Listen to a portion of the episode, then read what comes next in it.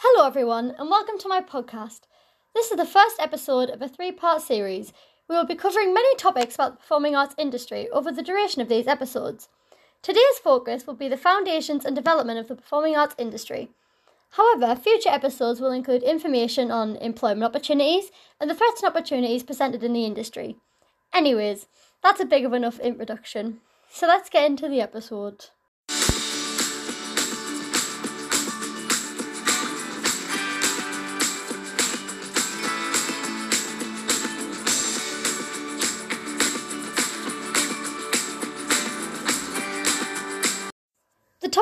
Going to discuss first is changes and developments to the performing arts throughout history.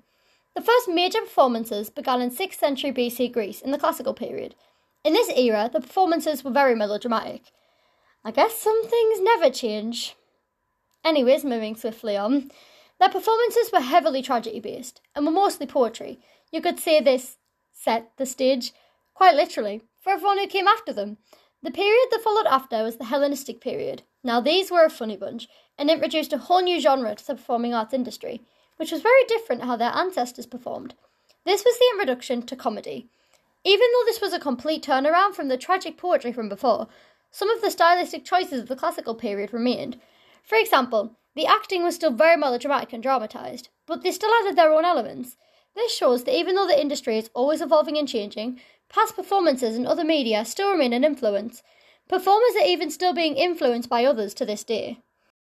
After the Hellenistic period came the Dark Ages, in 6th century AD. This was when religion was all the rage. Because of this, performance was used to show people how religion came to be and the stories their religion contained.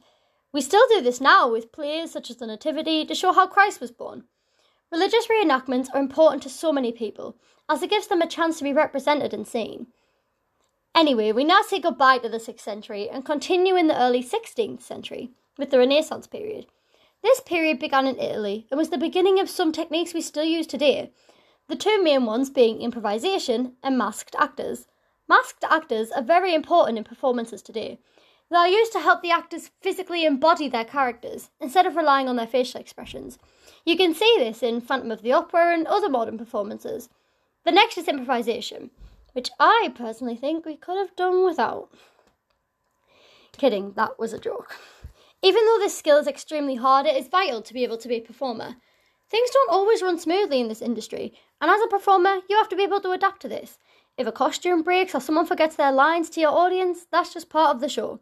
Without improvisation, a performance wouldn't be able to flow when things go wrong. So thank you, Renaissance period. In the late 16th century, William Shakespeare took England by storm. His plays became extremely popular, and he even wrote for royalty. Shakespeare made such a mark on the industry that his plays are still performed today. Shakespeare's plays varied in terms of story, but he had three main themes. These were comedy, history, and tragedy. This shows that even though the classical and Hellenistic period are long gone, they still heavily influenced the industry's genres of performances. Next came the 17th century. This was the introduction to opera, and it became popular throughout Europe. Opera is still performed today and still amazes audiences with its difficulty. We now move on to the 19th century. In this century, Beethoven was a popular composer, and the Romantic movement began. The characters in a performance during this movement became more passionate and emotive. The acting was also extremely melodramatic. In these performances, the protagonists would usually succeed by trusting their emotions, which I'm sure many of you have seen in modern performances. For example, Disney uses this technique a lot. And this finally brings us to the modern day. Each part of the performing arts history has helped us to develop to where we are now. We have so many different genres and types of acting, so many different techniques and types of performances. This brings us to the end of this topic. We're going to have a quick break, then we'll be back with our second topic.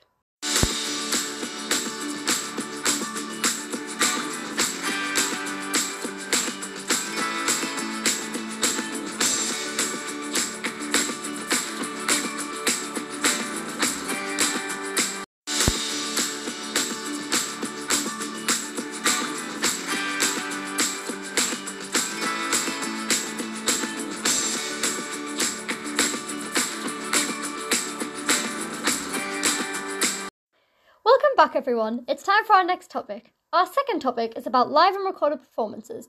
This is key to the development of the industry, and as everything and everyone had to change.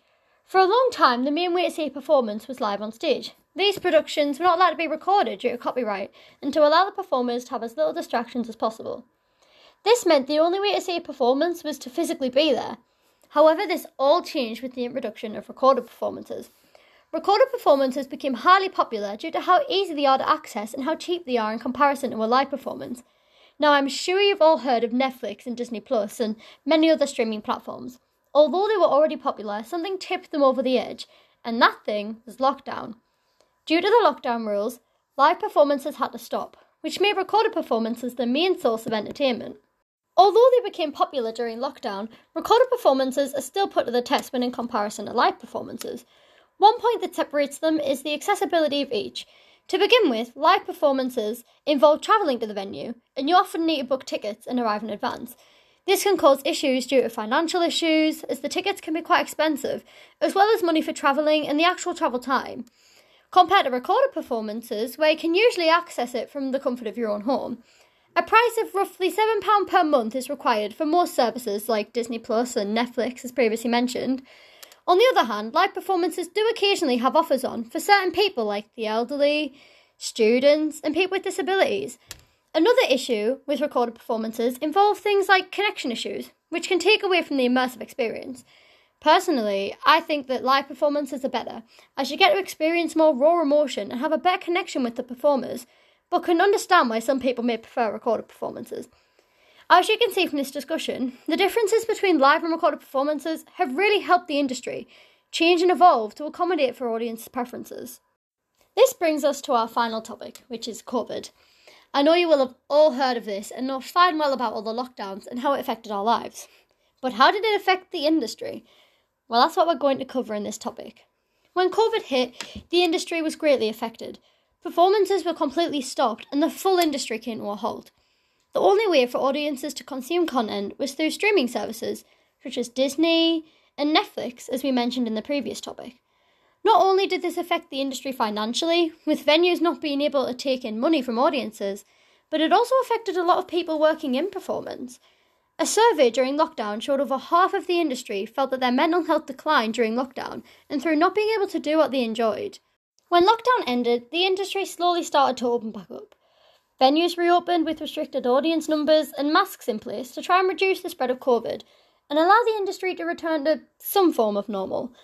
This helped the industry a little, as venues were gaining a little amount of money and could start to pick up business again. However, some venues struggled too much during the lockdown period and found when they reopened they didn't have the same audience interest they had at the beginning of the pandemic, so had to close down. The venues that did manage to reopen continue with the restrictions in place until fairly recently. I'm sure you all saw the announcement that all the COVID restrictions are lifted.